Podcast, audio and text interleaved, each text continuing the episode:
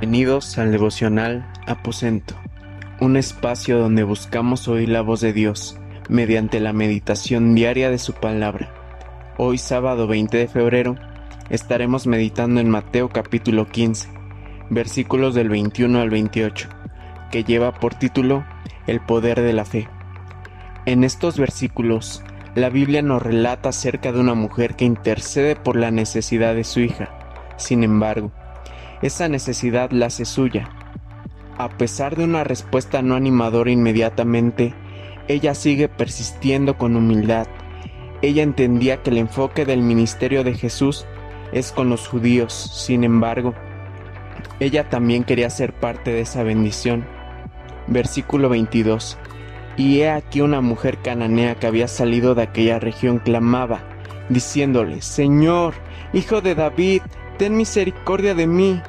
Mi hija es gravemente atormentada por un demonio. Jesús ve la fe de esta mujer y le dice, Grande es tu fe, hágase contigo como quieres. Y su hija fue sanada desde aquella hora. Vemos cómo la mujer mantiene su fe a pesar de la situación en la que se encontraba su hija. De igual manera nosotros debemos permanecer confiando en Dios a pesar de los momentos difíciles.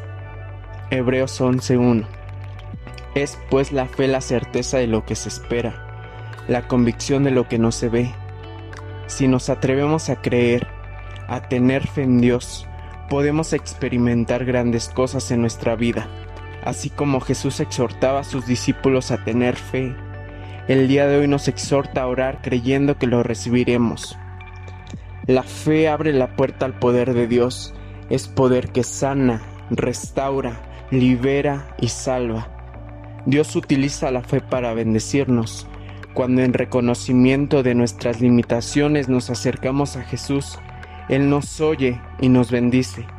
Otros ejemplos de fe que podemos ver en la Biblia es la fe de Daniel que se mantuvo sin desmayar en el foso de los leones, la fe de Sadrach, Mesat y Abednego que permanece firme en el horno de fuego.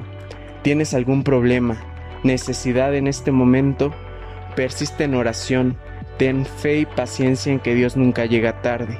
Oremos. Señor Jesús, te damos gracias por recordarnos la importancia de la fe, de confiar y esperar en cualquier circunstancia. Ayúdanos de igual manera a poder clamar, interceder los unos por los otros, como si fuera nuestra necesidad, así como lo hizo esta mujer con su hija. Sabemos que tú tienes poder para sanar, liberar, para abrir puertas que nadie puede cerrar.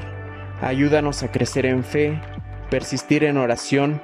Creemos que tú has comenzado a obrar en nuestras vidas y que la respuesta a nuestra oración nunca llega tarde, porque tus tiempos son perfectos.